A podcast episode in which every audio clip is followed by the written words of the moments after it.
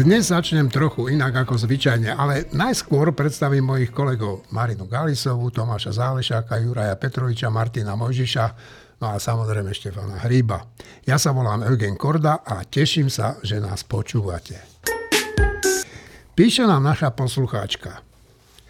Opäť vám píšem kvôli včerajšiemu týždeň s týždňom. Stále ho radi s mužom počúvame, stále máme radi myšlienky naši, vašich redaktorov, vaše vzájomné škádlení a často tam nájdeme aj inšpiráciu. Jediné, s čím máme už dlhšie problém a stále sme čakali, že sa to nejako dozvieme, je progresívne Slovensko. Špeciálne pán Zálešák, ale aj pani Gálisová, inak moja obľúbenkyňa vo vašom týme, sa opakovane vyjadrujú v tom zmysle, že PS je ďaleko za čiarou, že v ňom číha nebezpečie, že sú to akísi extrémisti, ba dokonca naposledy, že kto ho bude voliť, zapredá svoju liberálnu dušu. My obidvaja liberálnu dušu máme, ale fakt nerozumieme, v čom je problém. Nevadí nám, že si to páni redaktori myslia, ale že nepodali žiaden konkrétny argument, ako je to v prípade iných subjektov. Stále len počúvame, že niektoré výroky sú ďaleko začiarov, teda výroky e, progresívneho Slovenska a podobne. Ale prosím, ktoré konkrétne a prečo? Naozaj by nás to zaujímalo, v čom konkrétne PES predstavuje nebezpečenstvo, lebo v podcaste zatiaľ nič konkrétne nepadlo a toho vždy dopočúvame až do konca. Pekne všetkých pozdravujem a ďakujeme za odpoveď. Marina. No, takto za seba poviem, že absolútne som nepoužila výraz, že extrémisti. Hej? To je také zaujímavé, že prečo sa to tam vôbec vyskytlo. Ale určite som použila výraz čiara, ale asi nie takto. Ja som nepovedala, že je ďaleko za čiarou PS. Ja som povedala, že pre mňa osobne je voliť PS za čiarou, ale pre iných považujem tú voľbu za legitimnú. A prečo je za čiarou pre mňa? No každý máme tú čiaru narysovanú niekde inde. Moja čiara je narysovaná spôsobom, ktorý sa dá vznešene nazvať, že klasicky liberálny, ale v skutočnosti je to o tom, že štát podľa mňa nemá čo človeku prikazovať, ako má človek žiť a, ne, a nemá mu čo brať, alebo má mu brať čo najmenej jeho peňazí. A toto chce progresívne Slovensko? Mm, dokončím, takto. Ja si nie som istá, samozrejme, či, my, nemyslím si, že progresívne Slovensko mne chce prikazovať, ako mám žiť, alebo komukoľvek, až tak. V tomto by som nebola, tam asi nie je sporu, pretože napríklad som za uzákonenie zväzkov pre osoby rovna, e, rovnakého pohľavia. Takisto som za dekriminalizáciu ľahkých drog, ale čo sa týka toho zdanenia, tak e, keď si v podstate pozriete program Progresívneho Slovenska, tak on vyzerá veľmi dobre v tom zmysle, že urobíme toto, urobíme, zabezpečíme tam, toto, hento a strašne veľa peňazí na to väčšinou treba, na takéto veľké projekty, čo je fajn, ale vieme aj odkiaľ ich vezmu. Ja mám podozrenie, podozrenie, že strany tohto typu považujú zvyšovanie zdanenia za nie zlú vec a ja považujem zvyšovanie zdanenia za vec nedobrú. Ono síce progresívne Slovensko si vysvetľuje, že nie je za zvýšenie zdanenia len celkového, len za nejaké presúvanie tých daní a zmenu štruktúry zdanenia, ale ja si osobne myslím, že by malo byť za zníženie, že ideálny stav v našich podmienkach je znížiť daňové zaťaženie a nie ho iba reštrukturalizovať. Čiže toto je pre mňa ten, ten etatistický sklon, ktorý u progresívneho Slovenska ja tuším a ten znamená, že no my vieme najlepšie a keď budeme mať tú možnosť, tak my aj najlepšie rozhodneme o tom, ako tie vaše peniaze, ktoré od vás vyberieme, minieme. Nepochybne sú tie ich nápady v mnohom dobré a rozhodne lepšie, ako má nejaký smer alebo nejaký takýto extrémisti. Ale opakujem, moja čiara je narysovaná tak, že nechcem voliť strany, ktoré majú sklony k etatizmu a nechcem voliť strany, ktoré, ako by som to povedala, niektorými vyjadreniami, a teraz aj poviem ktorými, sa stávajú ku kultúrnej novej ľavici. To je to slovo, čo používa Tomáš a čo asi mnohých drážni. Ja si totiž pamätám, že napríklad Bývalá predsednička pani Bihariová mala také vyjadrenie k Izraelu, s ktorým som úplne nezarezonovala. My budeme dneska o Izraeli asi aj hovoriť. No, keď sa dostaneme k tomu. Ak sa k tomu dostaneme. Ale tam, a tam boli aj, to jej vyjadrenie bolo také, že ako keby ten Izrael bol e, nie, že jediná demokracia na Blízkom východe a, na, a štát, ktorý síce má svoje problémy, ale v zásade je to dobrý štát, ktorý sa vie starať o svojich ľudí a ktorý presadzuje správne hodnoty, ale bola v tom taká tá, uh, možno zo západnej ľavice privezená nechuť k Izraelu. Také to, čo sa síce oficiálne nikdy nenazve antisemitizmom, ale je to antisionizmus. A k tomu už uh, sa síce pani Biháriova neprihlásila, priamo, ale z toho vyjadrenia to tak vyplynulo. Takže toto bolo napríklad pre mňa také, že nie, s tým ja nerezonujem. Hm. Ale opakujem, nie sú to extrémisti a pokojne považujem to za legitímnu voľbu. Kto nie je tak nastavený politicky ako ja, prečo by ich nevolil? Tomáš? No, uh, musím odolať pokušeniu. Nebudem, uh, nemôžeme na, niektor, na vysvetlenie siahodlhé exkurzy, na siahodlhé vysvetľovanie istých vecí, tu nie je priestor na také, pri takejto relácii. Tá totiž nemôže suplovať isté iné inštitúcie. Čas. čas. Uh, na, napríklad vzdelávacie inštitúcie.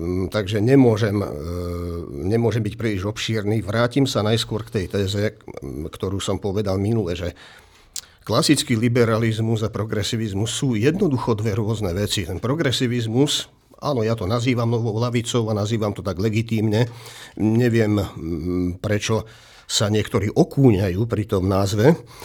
To má svoju vlastnú históriu, má to svoje vlastné ideové zdroje, má to svojich vlastných guru, má to vš- svojich vlastných hrdinov tie niektoré prvky, ktoré dodnes znejú a ktoré sú dodnes aktuálne, sa ťahajú do 60.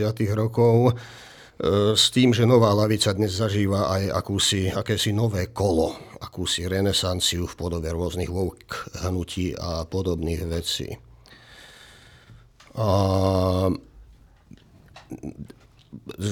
prečo nová lavica a prečo sa to líši od klasického liberalizmu. Ja som trochu ešte pesimistickejší než Marina. Ja hovorím, že klasický liberalizmus už aj na našej scéne je obávam sa, dokonáva. Ono sa to roztrháva na jednej strane na progresívne prúdy a na druhej strane na niečo, čo splýva s nejakým druhom konzervativizmu. Nemám na mysli nejakých fašizoidov ani, ani náboženských fanatikov. A Viete, e, e, ja si pamätám mnoho strán po, našej ponovembrovej histórii a mnoho mesiašských e, očakávaní od rôznych strán. Pamätám si, keď sa po revolúcii, keď fičal, keď bol v móde Václav Klaus a jeho ekonomická reforma, keď sa tuto na Slovensku a v Čechách deto už mm, pomaly každý druhý umastený hippík zrazu začal vyhlasovať za pravicu a za pragmatika. Pamätám si jedného takého, sme sedeli na nejakom, to bolo ešte pred rozpadom Československa, eh, na nejakom avantgardnom festivale poblíž Prahy a ten rozprával, jak no jo, ten Pithard, ten Pithard, to je, on není politik, on je, on je filosof, jo, on je filosof. No dobre, dobre to máš. Potom prišla tá móda, keď e, tu behali aj po Bratislave po uliciach takí tí v, v červených sakách a s mobilnými telefónmi e, veľkosti a hmotnosti poltehláku. To všetko sa z dnešného hľadiska javí ako plitká a povrchná móda z rôznych dôvodov. Dnes tu máme iné módne trendy, uvidíme, ako dlho vydržia a ako úprimne sú e, mienené, ale ono niektoré veci nie sú až tak nové. Ja už som spomenul teda, že Nová lavica má svoju, má svoju históriu, ktorá sa okrem iného ťahá do 60. rokov a má aj zažíva svoje, svoje nové kolo.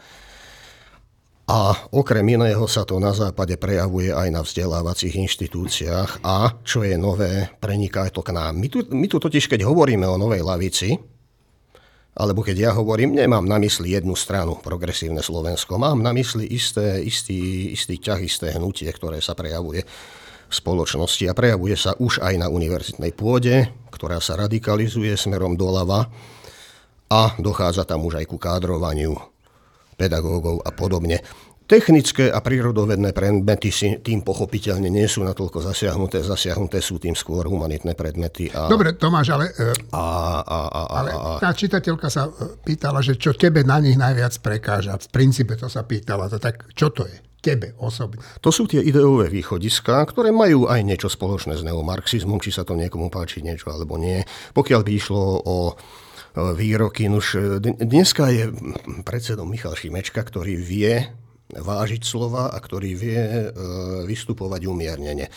Len je otázka, či toto je tá pravá tvár e, progresívneho Slovenska, lebo sú tu jednak, keď, keď pominiem to, čo Marina spomínala, keď tu niektorí mali problém e, rozoznať, čo je Izrael a čo je Hamas, tak tam boli aj iné veci svojho času. Tam bol predseda Michal Truban, ktorý, ktorý vo svojej schopnosti rodiť perly za každým, keď otvorí ústa, si nezadá s Matovičom ktorý sa vyjadroval viackrát. E, jednak tým, že sa pred, e, v podstate pred mládežníkmi a pred skoro poviem deckami chválil teda svojimi skúsenosťami, vieme s čím. Maria, Maria.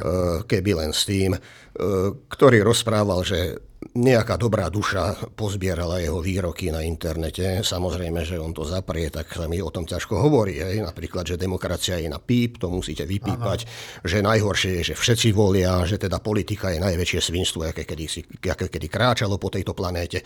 Toto je zaujímavý, toto nie je len ideologický profil, toto je aj pohľad technokratický na politiku, redukcia politiky na akýsi management, alebo dokonca akási predstava, že politika je prebytočná, že to stačí technokraticky riadiť.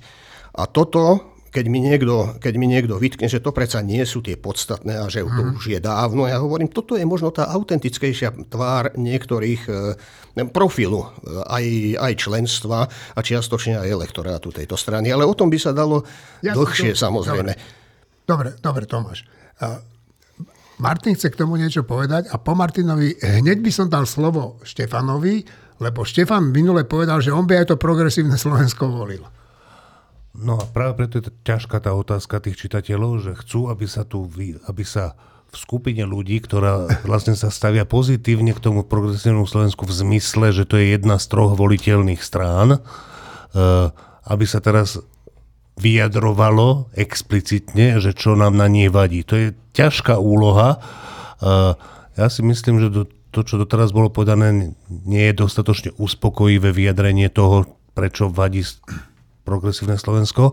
To, čo ja poviem, tiež nie je dostatočne, ale poviem asi toľko to, že keď vezmeme štyroch doterajších predsedov progresívneho Slovenska, tak to je tak rôznorodá skupina ľudí, že pri tom, čo tá strana komunikuje smerom von, aké veci artikuluje. Veľa, veľa, oveľa viac toho nemáme, než si všíma tých predsedov. Štefunko, akože strana, ktorej predseda je Štefunko, takú stranu ja by som v živote nevolil.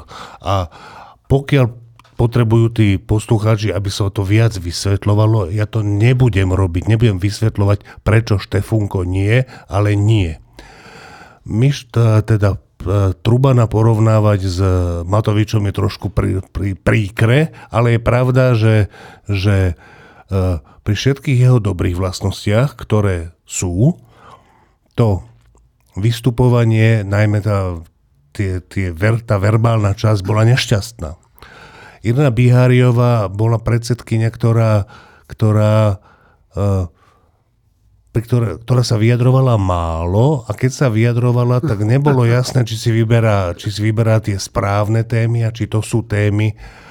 Asi najlepší predseda je Michal Šimečka a pri ňom platí toto. Čo si myslí jeho otec Milan Martin Šimečka? Viem stokrát viac o tom, než to, o, čo, o tom, čo si myslí Michal Šimečka a jeho strana.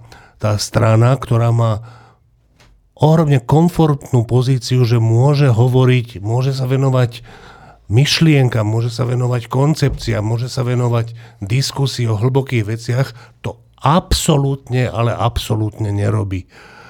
Tým pádom sme odkázaní na to, aby sme si tak mysleli, že v podstate, že podľa toho názvu usudzujeme, čo si myslia, podľa toho, čo nekomentujú, podľa toho, že sa hlásia k progresivizmu a nevykrikujú, keď niečo iné sa, keď sa nejaký európsky progresivizmus ozve, tak oni sa nevyjadrujú, že počkaj, ale toto nie sme my, akože sú nejasní, čo sú. Podľa mňa si tým pádom máme domýšľať, ako tu bolo správne naznačené Marinou a Tomášom, že tie všelijaké excesy progresivizmu európske, že tie máme brať do úvahy a keď tie berieme do úvahy, tak je to naozaj strana, ktorá je začiarou voliteľnosti pre liberálne cítiaceho človeka, aj keď oni to slovo používajú, že to sú oni, ako strana. Ešte raz, je to strana, ktorá trestuhodným spôsobom nevyužíva pomerne komfortné postavenie mimo parlamentnej strany na to, aby prinášala zaujímavé a vážne témy a na ne jasné, jednoznačné,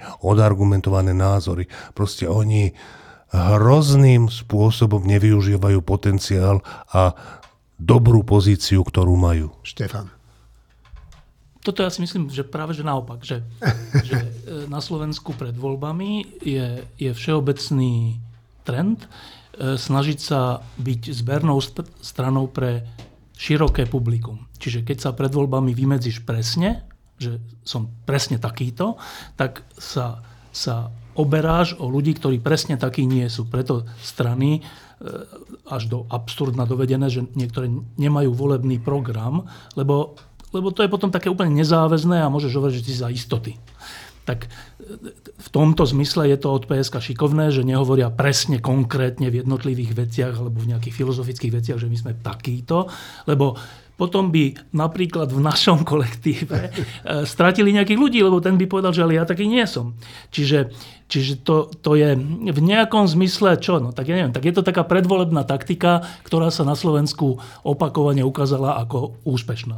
Už potom je otázka, že či to bude úspešné aj potom, ale nemyslím si, že to trestu hodne v tom zlyhávajú, že z ich hľadiska naopak je to užitočná vec, že nehovoria úplne konkrétnosti. No.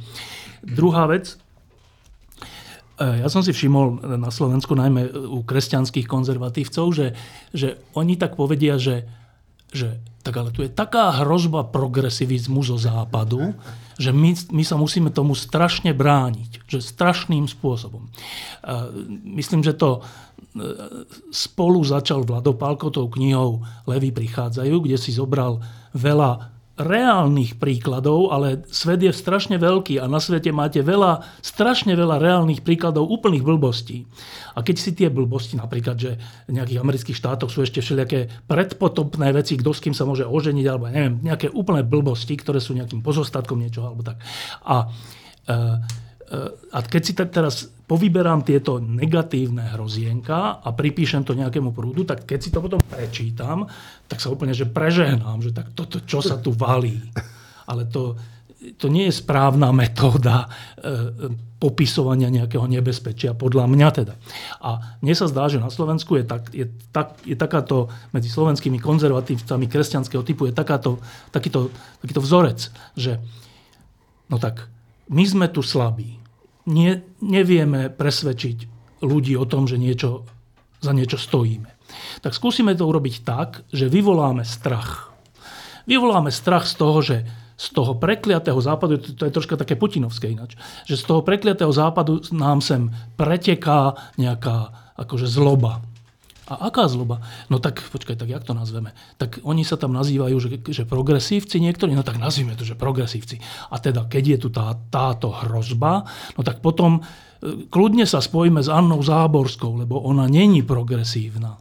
No tak, no a mne sa zdá, že toto je tá nefér vec, čo sa asi tým poslucháčom nepáči, že, že urobiť zo slovenského typu progresivizmu, teda z progresívneho Slovenska, túto hrozbu, tú hrozbu, ktorá, ktorá čože, ohrozí naše rodiny, ktorá e, ohrozí naše reštaurácie, lebo budú musieť e, budovať nové toalety a ja neviem, toto všetko, tak že toto pripísať slovenskému progresívnemu Slovensku je podľa mňa iba taktika slovenských takých kresťanských konzervatívcov, keďže nevedia zaujať inak. A to je podľa mňa úplne že opovrhnutia hodná taktika, že e, dnes hovoriť, no tak čo je hrozba na Slovensku?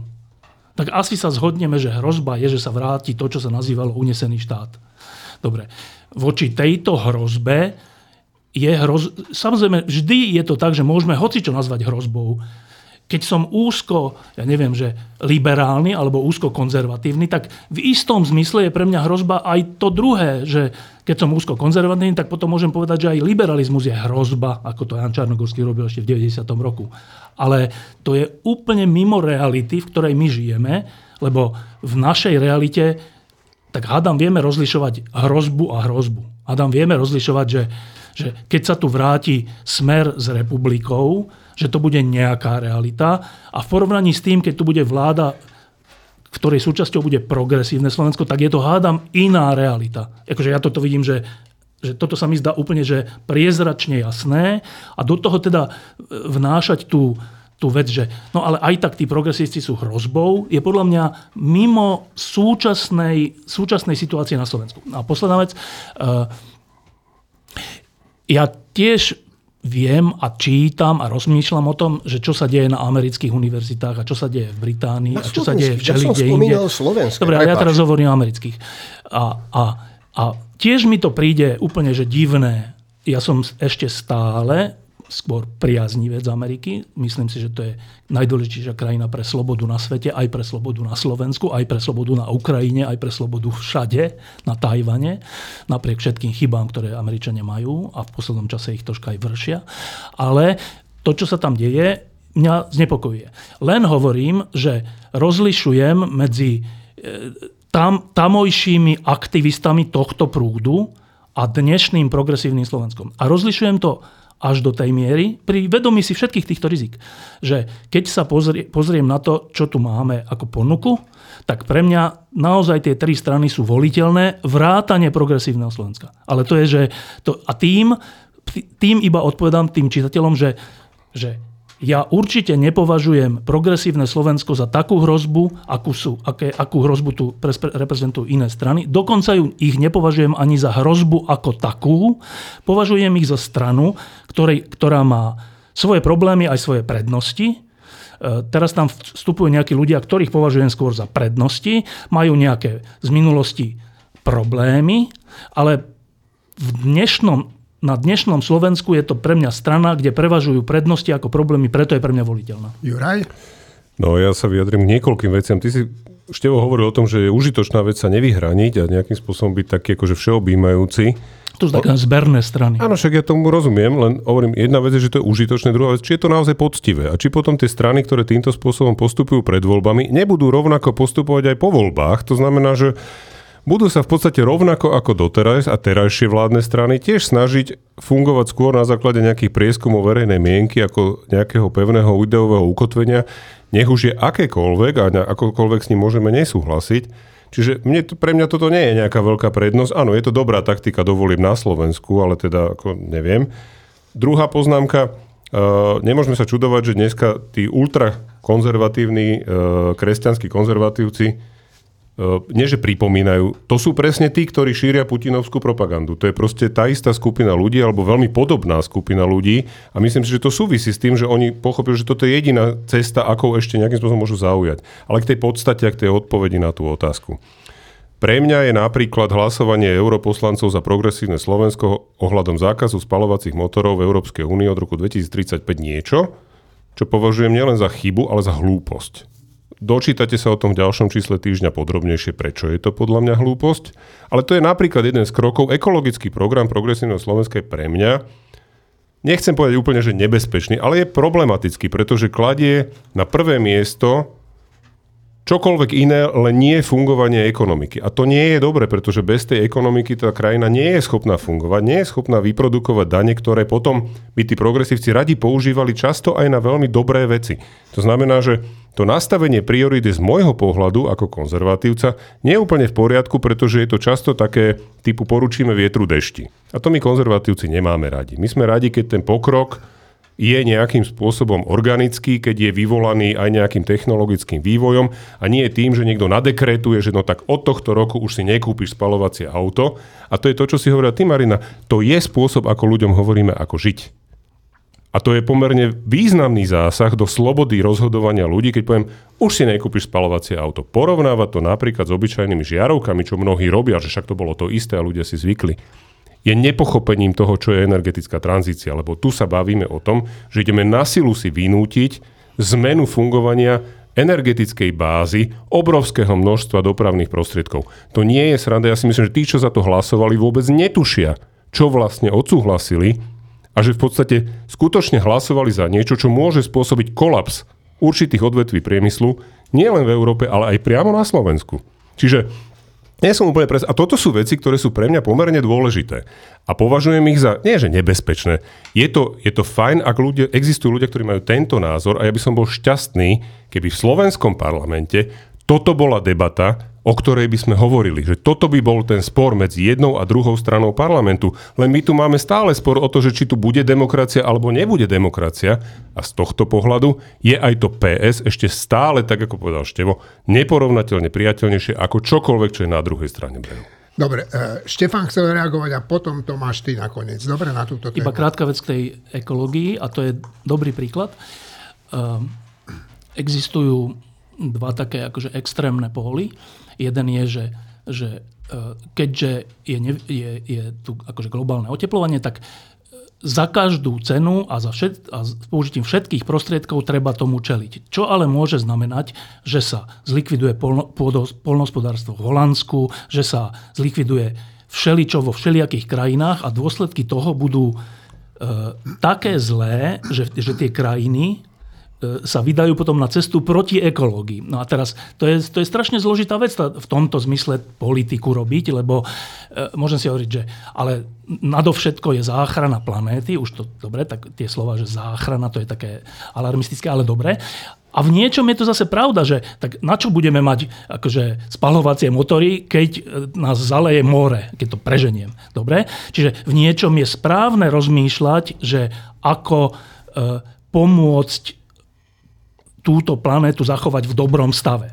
A čiže, ale ten extrém je, že nás, nás nič iné nezaujíma, iba toto, lebo to nič iné môže zhoršiť ešte aj túto vec. Druhý extrém je, že ale ne, vôbec to neriešme, že vôbec, lebo trh všetko vyrieši.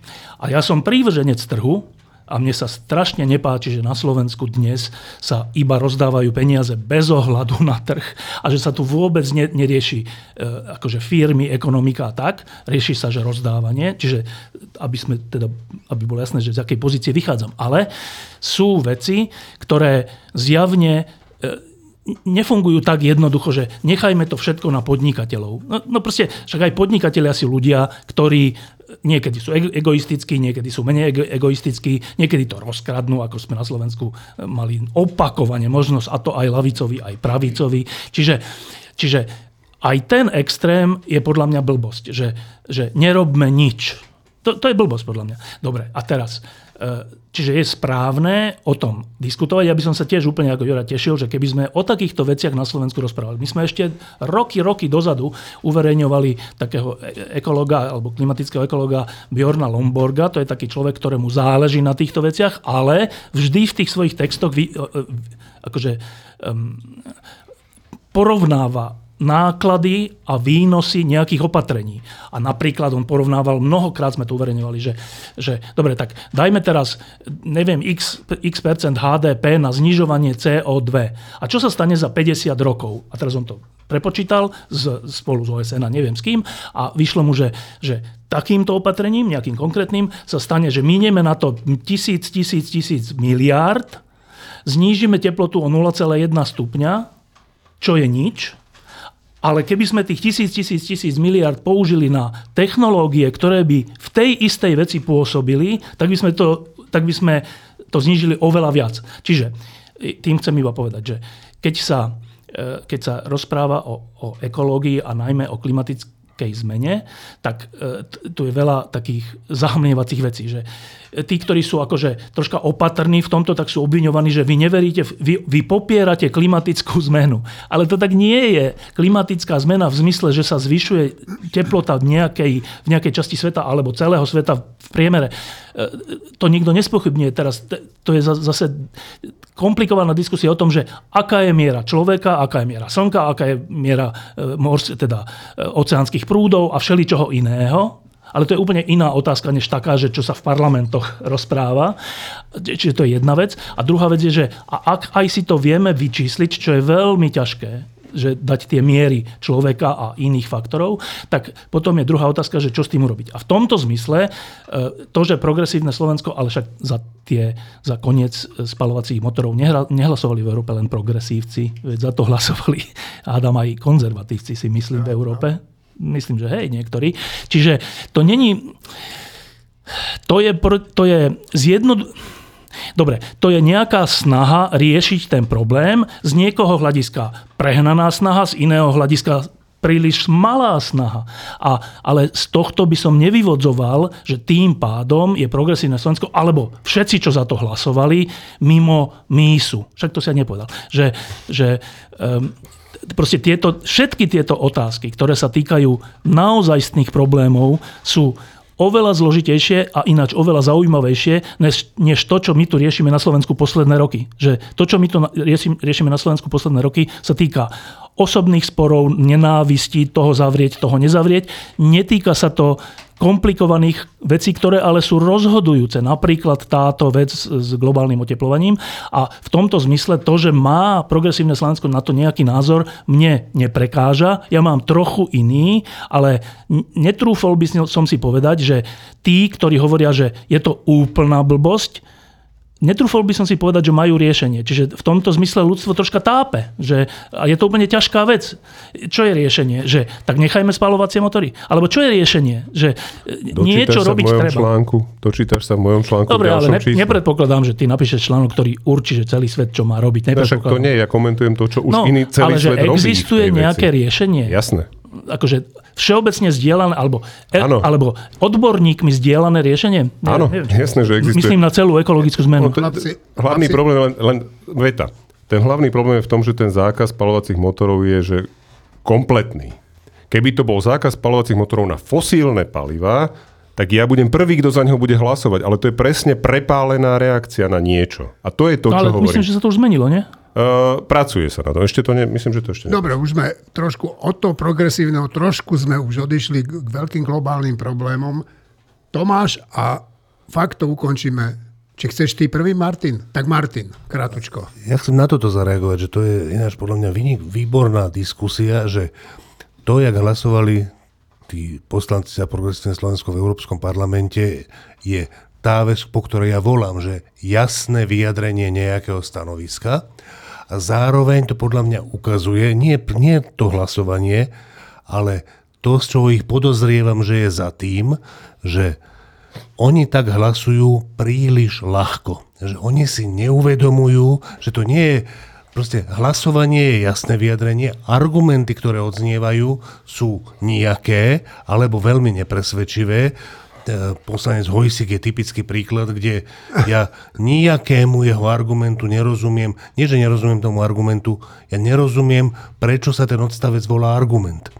Akože a uh, oni podľa mňa nedostatočne vnímajú tie obmedzenia, ktoré tie ich návrhy prinášajú. To nie je, že sa to rozumne a pečlivo, e, po česky povedané, zvážili pre a proti, to je to, že na jednu misku váh sa vôbec nepozeralo a tá druhá tým pádom prevážila. Čiže podľa mňa je to dobrá diskusia, v ktorej ja im vôbec neberiem to, ako hlasovali a zároveň si myslím, že to, je, čo je za tým, ukazuje nebezpečenstvo tej strany, že oni nedostatočne zvažujú tie negatíva, tie negatíva, áno, tie negatívne následky len potenciálne. Martin, len, len to nedostatočne zvažujú v Európskom parlamente skoro všetky strany. Že to není, to není špecialita progresí. No, ale, ale bavíme sa o nich. Súhlas, sú, súhlasím, ale tá debata je o, o nich, že, no, podľa mňa to dobre Reprezentanti našich strán tam iných, jak hlasovali? Ako slovenských? No. no tak dobre, tak slo- Vieš, hovoríme že... o slovenských stranách. No ale je, o slovenských stranách sa bude voliť. Tak boli aj tí, ktorí hlasovali proti. Dobre, Tomáš.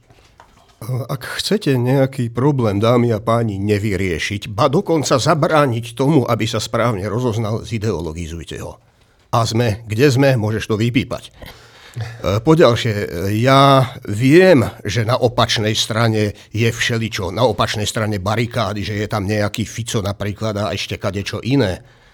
Ale odmietam tú taktiku, aby sa poukazovalo na tento fakt za tým, že akákoľvek moja kritika voči komu, kto je na tej opačnej strane, na tej našej strane barikády, je automaticky nahrávanie Ficovi alebo nejakým A to kto? Však to nikto nehovorí.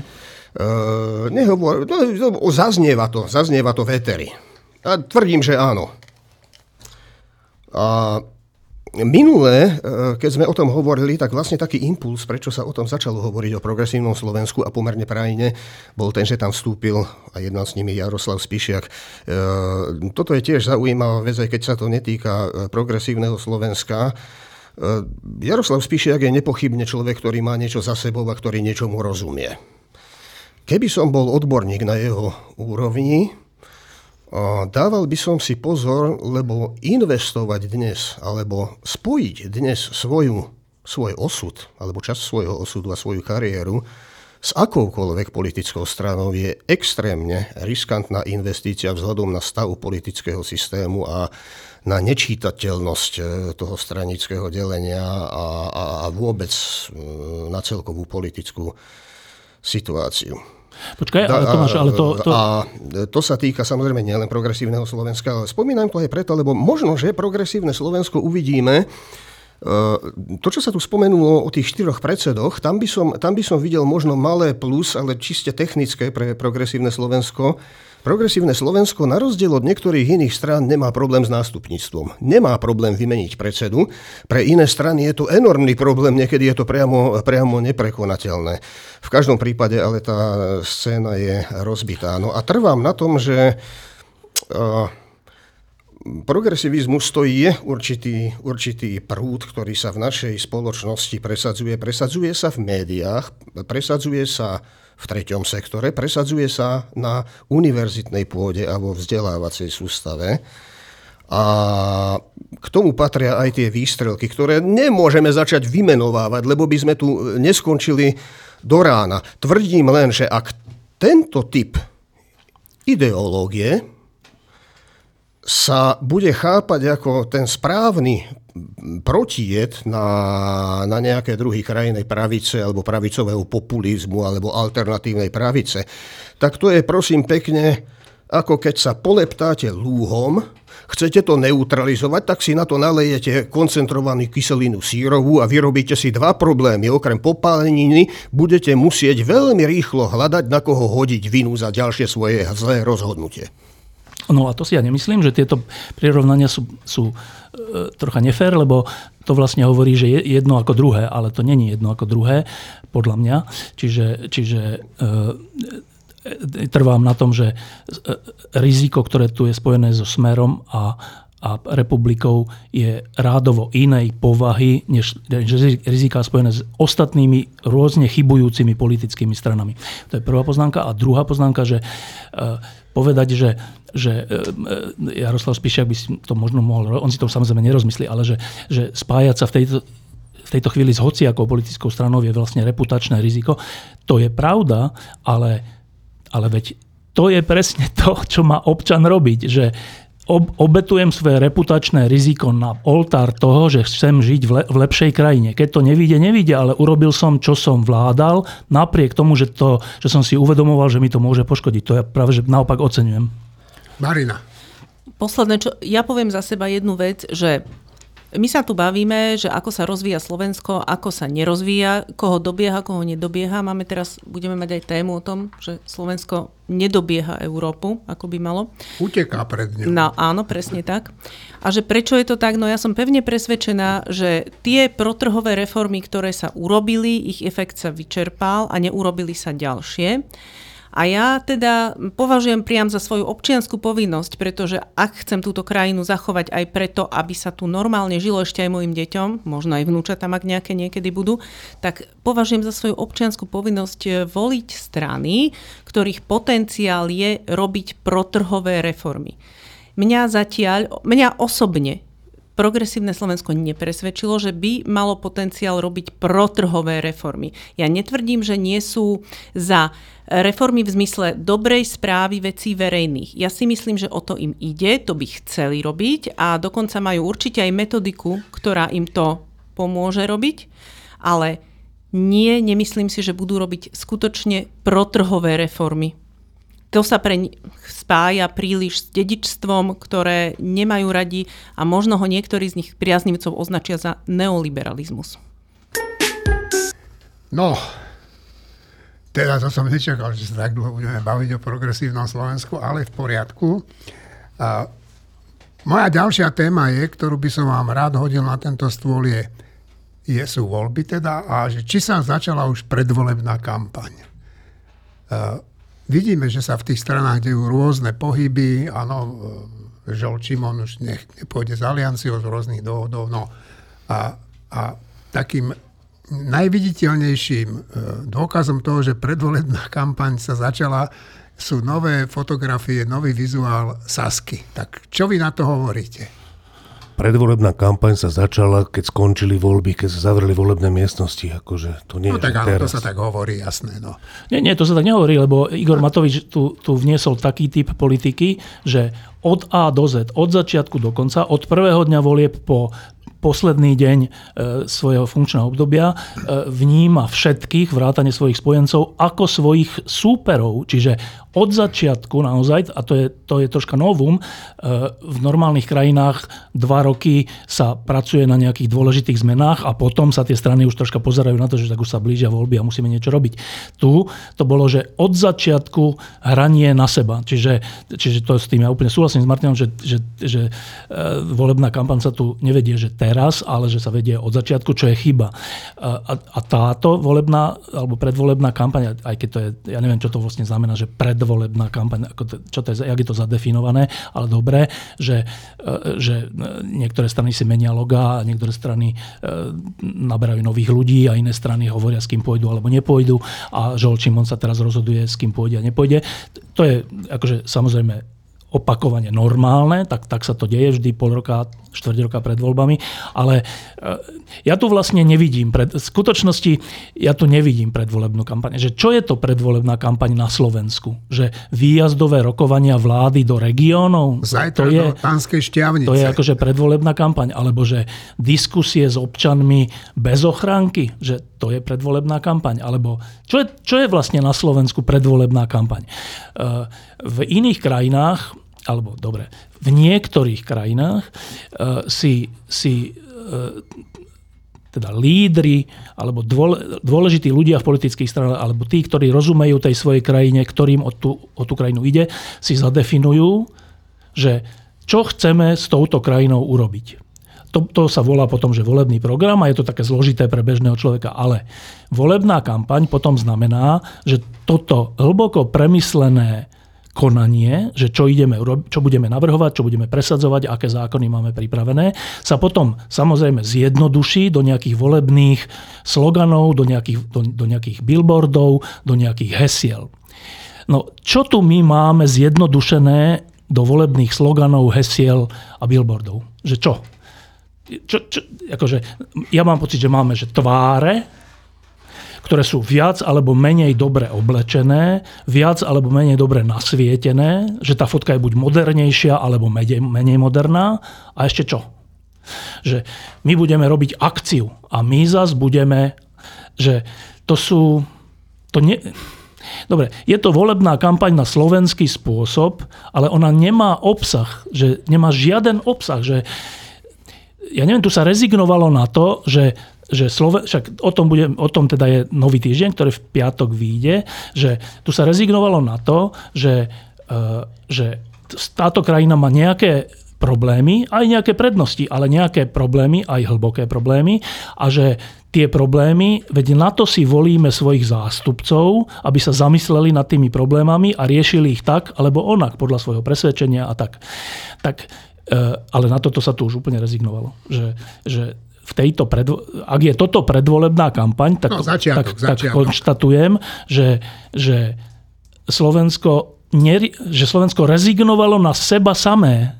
to je také, že neuveriteľné, že tu sa rezigno, že v, tej, v tom novom týždni píšeme o tom, že Slovensko sa znova prepadáva pod priemer Európskej únie až na samotný spodok členských štátov Európskej únie a potom, čo sme Česko nejaké roky dobiehali, tak teraz nám Česko znova uniká. Česko si dalo za cieľ, že 100% priemeru HDP na obyvateľa e, chce v dohľadnej dobe dosiahnuť. Má 90. My máme 70 niekoľko, ale my my nemáme že ambíciu, že 100%, 80% alebo niečo. My nemáme žiadnu ambíciu v tomto. My máme ambíciu, že musíme my vyhrať, alebo my vyhrať, hen to musíme zavrieť, alebo hen ten nesmie už sa vrátiť. Že, že Slovensko, skoro by som povedal, že Slovensko, to, čo sa tu deje, že prestalo byť politikou a teraz všetci si myslíte, že čo, však to je dobré, politika je škaredé slovo. Politika nie je škaredé slovo, politika je, že vec verejná. Čo, čo, čo znamená politika? Slovo politika, čo znamená?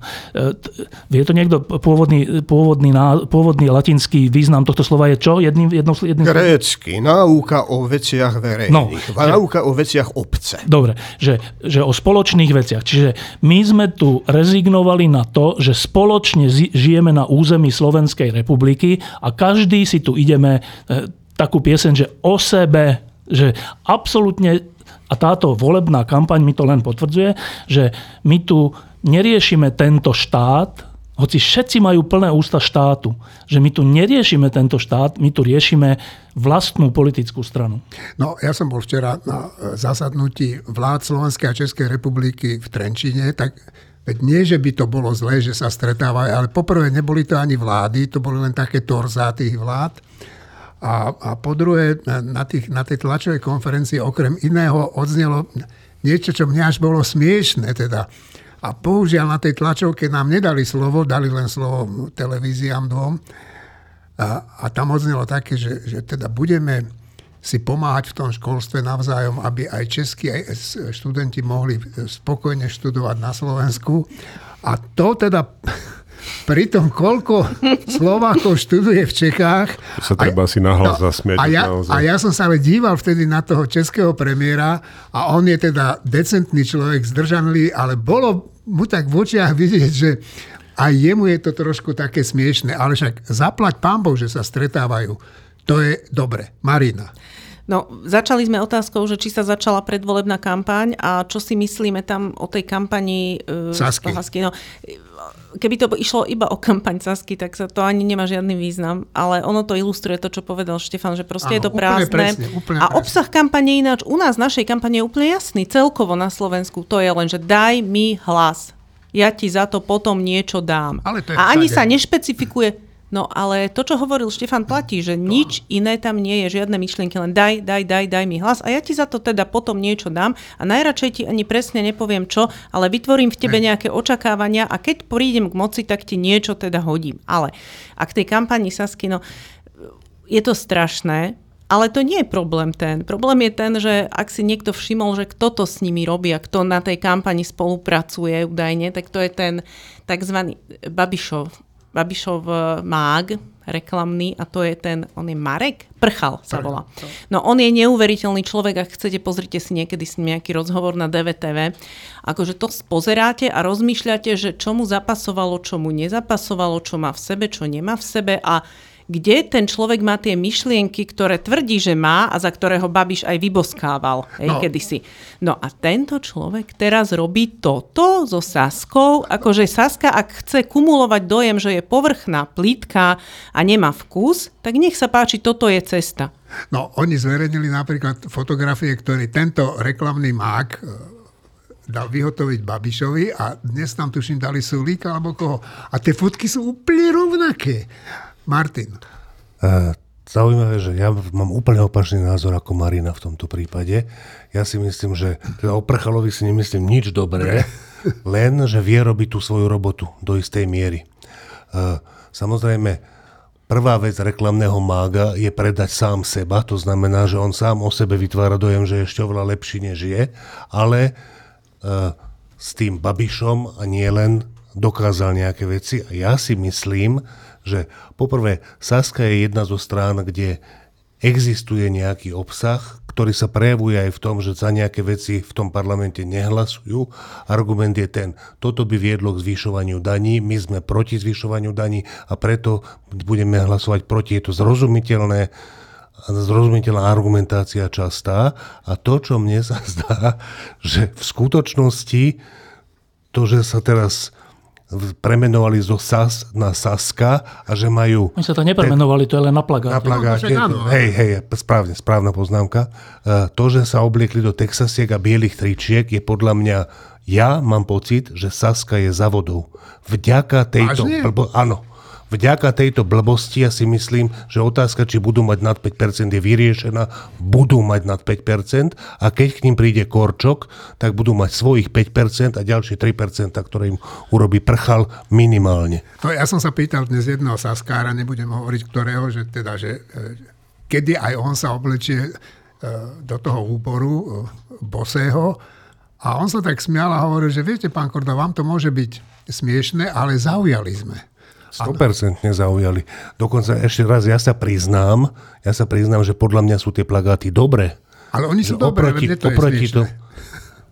uh, ešte raz, ja podľa mňa nielen, ja hovorím dve veci, že nie len, že sú dobré, že zaujmú veľa ľudí, to je jedna vec, ale zaujali mňa, to je druhá vec a mne sa zdá, že sú v poriadku, že sú určite lepšie, než tie blbosti s tým Supermanom zelenomodrým. No tak to áno. No. Juraj. No, uh, treba si povedať trošku, ako fungujú práve títo reklamní ľudia. Pretože keď si vezmeš, tak aj ľudia, ktorí napríklad pomáhali Andrejovi Kiskovi, potom pomáhali, ja neviem, Nesrovnalovi v Bratislave alebo ďalším. To znamená, že to sú ľudia, ktorí pracujú za peniaze a poskytujú svoju expertízu tomu, kto si ich objedná. A poznáme príklad tej izraelskej agentúry, Napríklad, ktorá robí hej, akože to je proste, kto si ich zaplatí, tak preto ho robia a snažia sa mu dodať čo najlepší produkt. Čiže v tom ja nevidím žiadny problém, to nie je otázka nejakej morálky. Lebo ten reklamný človek, ten pracuje pre nejakého človeka. Áno, sú ľudia, ktorí si vyberajú a povedia si, že dobre, tak preto to robiť nebudem. Dokážem to pochopiť v prípade, ja neviem, Fica, ale nemôžeme porovnávať smer a áno. No, no počkaj, si povedal, že e, morálky, no ale to, čo predviedol e, tento reklamný mák v Čechách, s tými, počkaj, s tými heslami, ktoré e, e, rozšíril po celej Českej republike, ktoré vyvolávali nenávisť. Počkaj, tak to má niečo s morálkou spoločné, že proste niekde by mala byť tá hranica, kde tí mágovia nepôjdu.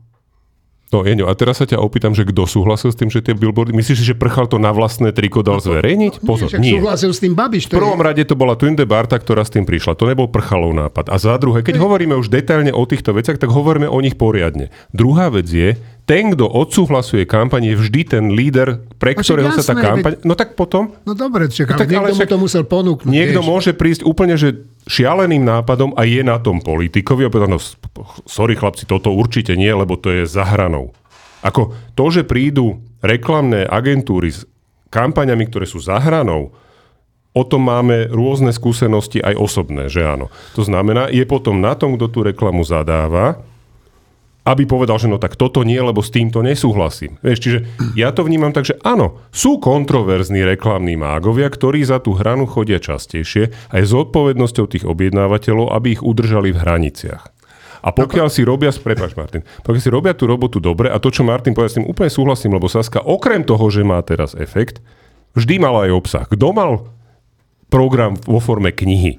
Takže pardon, tu sa nebavíme o tom, že tu nie je žiadny obsah a len tento obal. Hej? A to je ten rozdiel, ktorý aj ja vnímam. Martin, Počujete, nechcem toho prchala nejako preceňovať, ale chvála pánu Bohu, že ho má Saska a nie Smer, Smer. alebo Hlas. Tak No, ale tí, tí možno budú mať tú izraelskú agentúru a to sa ešte potom Aj to budeme čudovať. No, ale že ja tu teraz mám pred sebou e, na Ďurovom mobile ten, e, čo to je, billboard asi? Asi, billboard e, SAS a dve poznámky k tomu. E, tam je takým, v takom červenom, v červenom poli je, je ten, ten, tá vec, že Saska, lebo takto všetci volajú. Pod tým je napísané malým, že sloboda a solidarita. Čiže len zdôrazňujem, že, oni, že SAS nezmenila názov, to je len, že, že billboardová skratka, tak ako Sasku volajú a v tomto zmysle som si teda s nelúbosťou prečítal taký status Martina Poliačika, Áno, bývalého áno. člena Sasky, ktorý povedal, že aha, tak Saska, čiže zdali sa slova solidarita. Ja som si pozrel, že počkaj, tak som sa pozrel, že čo, zmenili názov a zistil som, že nezmenili názov. Tak čo je, Možno, že je to solidarita. čo sú toto, čo sú toto za, za, za akože údery pod pás, to nechápem vôbec. Dobre? Ale druhá, druhá poznámka k tomu, že ja tiež úplne súhlasím s tým, že e, programy SAS, keď, keď odhľadneme od niektorých konaní predsedu SAS, tak programy SAS dlhodobo sú aj odbornou verejnosťou považované najmä v ekonomickej oblasti za najlepšie v porovnaní s inými, čiže to zase treba povedať. E, ale teraz, keď sa pozerám na ten billboard, tak tu je, že Richard Sulík, ktorý sa usmieva, je to, není to Superman a tak, je to normálne, je to taká moderná fotka, akože moderný portrét a, a je tam napísané, že v zelenom rámčeku, že meníme hru No a teraz, že no dobre, a teraz predpokladám, že tie agentúry si tá agentúra si povedala, že dobre, tak teraz zistili asi nejaké prieskumy, čo ľudia pociťujú, čo by si želali, čo, čo, je, čo je v hre. A oni im teda dali, že meníme hru. Dobre, predsedovi. Ostatní majú aj iné veci. Dobre. Čo, v akom, teraz, čo, čo mňa napadne, keď budem takýto billboard vidieť, že čože meníme hru? Že, počkaj, tak SAS bola e, súčasťou vlády, ktorá naozaj zmenila hru zle SAS v mnohom zdorovala, ale bola súčasťou tej vlády 2,5 roka alebo koľko. Dobre? E, čiže je asi dosť ťažko, e, ťažko predajné, alebo dosť ťažko to na city zapôsobiť tak, že keď budem voliť SAS, tak to bude úplne iné než posledné 3 roky. To sa mi nezdá možné, lebo lebo boli toho súčasťou, však akože už len, už len fakticky boli toho súčasťou. Dobre? A to je prvá, prvý taký pocit. A druhý pocit, že meníme hru smerom kam? Aká je hra teraz a ako ju ideme zmeniť. Čo myslíme pod hrou? Že ja, trocha mi to príde vágne. Teda, že trocha mi to príde, že aj ten, tento geniálny mák, neviem, či všetky nápady sú naozaj také nosné v slovenských podmienkach. No, e, je možné, že on má e, krok B, meníme hru a potom bude takto meníme hru. Čiže toto by som nepovažoval za taký e, vážny problém. Tomáš. Juro, neviem, či to vyrieši program v podobe knihy. Ono by bolo lepšie, keby, pochybujem, že ju niekto bude čítať, uh, lepšie by bolo, keby sa o určitých uh, veciach hovorilo aj v rámci predvolebnej kampane. Problém je, že sa nehovorí. Nie náhodou som tu uh, spomenul manažérsky a technokratický prístup k politike a redukovaniu politiky na technológiu naberania hlasov, na technológiu naberania preferencií. Nepochopte ma zle, ja nehovorím, že je chyba, že agentúry majú svojich profesionálov, ktorí radia, ako technicky postupovať pri voľbách. Mne vadí, že vo verejnom priestore sa stratilo čokoľvek iné z politiky, než vymýšľanie hesiel, ktoré nič neznamenajú, alebo sa dajú podľa ľubovôle vyložiť milión rôznymi spôsobmi. Eh, vymýšľanie, proste ťukania do senzorov, ťukania do nervových zakončení eh, adresátov, potenciálnych voličov bez akéhokoľvek súvislého argumentu, bez akéhokoľvek skutočne zrozumiteľného programu, bez akejkoľvek skutočne zrozumiteľného stanovenia nejakej otázky, nejakého problému a diskusie o ňom. Asi som beznádejne staromódny.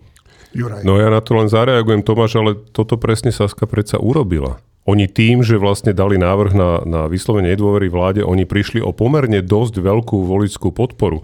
To znamená, oni boli ochotní kvôli polo, tomu, že... polovičku hlasov. To, oni boli reálne ochotní kvôli tomu, aby definitívne Matovič odišiel z vlády, obetovať vlastné voličské preferencie. Asi neviem predstaviť, čo iné môže politická strana ukázať, aby bola považovaná za hodnotovo ukotvenú s nejakým pomerne jasným programom. Plus, ako hovoril Martin, oni konzistentne hlasovali proti opatreniam a zákonom, ktoré mali znamenať zvyšovanie daňového zaťaženia. Ja mám pocit, že v tomto je Saska naozaj jednou z výnimiek na politickej scéne. Marina? Problém nie je v tom, že by Saska nemala obsah. Práve naopak, e, konzistentne ten obsah má. Mm, za to väčšinou, za tento obsah a nie za umelecký dojem. Ja jej pravidelne dávam hlas, lebo ten umelecký dojem je práve často mizerný. A toto, táto kampaň mi prípada ako vršenie toho dojmu, ako keby chceli povedať, že sú len taký light, a že je to také plitké, že o ničom, ale oni nie sú o ničom. A keby mali kampaň, že máme riešenia, ro- chceme urobiť toto a toto, ak to príde, budem úplne spokojná, lebo tie riešenia tam sú. Nie je to plitkosť, len tak vyzerá. E, jeden taký akože trocha kontrapunkt zase, že Eh, ak tu hovoríme roky, dlhé roky, že problémom Slovenska sú zdravotníctvo a školstvo, tak e, trochu by som povedal, že v tomto aj SAS veľmi pokulháva. Dobre, no ešte zostaneme doma chvíľku a dám zase na tento stôl dve veci. Prvá je Veronika Remišová, odchod. Počko, počko, počko, To, počko. to, to môžeš dať rovno dole z toho stola hneď. Dobre, tak dám druhú. Nie, nie, počkaj, tam je dôležité na odchod. Áno, však ja, ja som chcel aj tú druhú tému spomenúť a potom sa o tom kľudne bavme. A druhá téma je, e, môj priateľ, a asi aj náš priateľ e, Peter Zajac povedal, že KDH by malo seriózne osloviť Fera Mikloška, aby išiel s nimi do volieb. Tak tieto dve veci sú na stole. To, Martin, že ty takto budeš reagovať, viem, lebo včera som ti telefonoval. E, Štefan. Ja nemám rád, keď sa z Ver- z Veroniky Remišovej robí sranda, alebo sa ju uráža. Ja to... Nepotrebujem to. A kto ju uráža? Ja som povedal, že to nemám rád. A, a to je podľa mňa niekedy tak, že človek dostane takú funkciu, ktorá ho presiahne, presahuje jeho možnosti a potom vyzerá horšie, než je. No to tak býva. Dajte robiť kapitána futbalovej reprezentácie niekoho, kto nevie hrať dobre fotbal a všetci ho vypískajú a budú si oni myslieť, že je úplný pako. Pričom len zbytočne dostal funkciu, na ktorú nemal. Iná otázka je, že sa o ňu ona uchádzala, ale, ale, zase ju, no. ale, tak ale ju podporil Andrej Kiska zase, takže to je zase takto. No, čiže uh, to je jedna vec. Druhá vec, že ten odchod uh, Juraja Šeligiu a Jany Žitňanskej, to je taká zvláštna vec.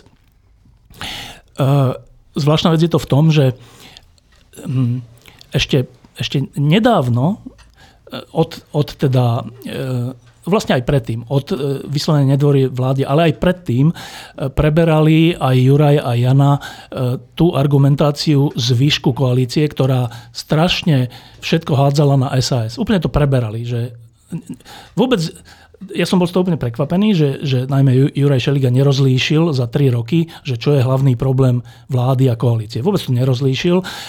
Keď, bolo, keď sa tí traja dohodli, teda Smerodina, Olano a za ľudí, že aha, tak teraz SAS urobila toto, tak všetci teraz ju oplujme. A oni to tiež urobili. A to, to mi prišlo úplne neprezieravé, aj také, že nerozumné, alebo nejaké, že, že, že čo, že toto nevidia.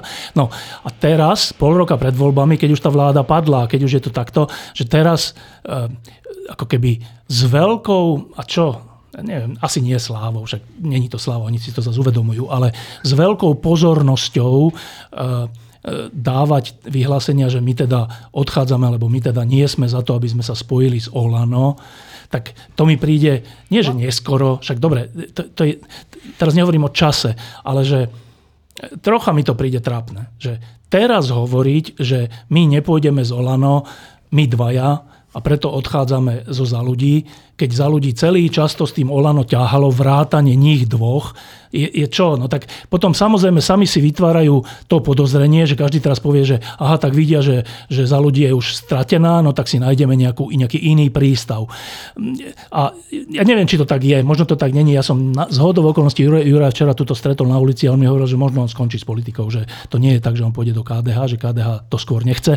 Čiže možno aj skončiť s politikou, neviem, však uvidíme, ale, že, ale, ale sami si títo vlastne mladí ľudia si sami týmto, svojim, týmto spôsobom robenia politiky si sami vytvárajú o sebe obraz, ktorý možno ani není pravdivý, ale je, je taký, že navonok úplne pravdepodobný, že robia všetko iba vtedy, keď už, im, keď už im hrozí, že nebudú v parlamente alebo že nebudú mať nejaké funkcie a to nie je pekné. No, to, čo ti Juraj Šeliga včera povedal, je asi pravda, ale dnes zase vyšiel s ním nejaký rozhovor, kde povedal, že rokuje aj, aj z KDH, aj s, myslím, s tým... S demokratmi. S demokratmi, áno. No tak možno odíde z tej politiky, ale nebude to taký, že dobrovoľný odchod, ale bude to taký odchod, že nikde ma nechcú. A teraz dám slovo Martinovi Mojžišovi, ktorý pred pár minútami povedal, že zmed, zmedme to zo stola. Presne tak, vôbec nechcem rozprávať ani o Remišovej, ani o Ďurovi Šeligovi. Tá druhá otázka je nekonečne zaujímavejšia. Mikloško.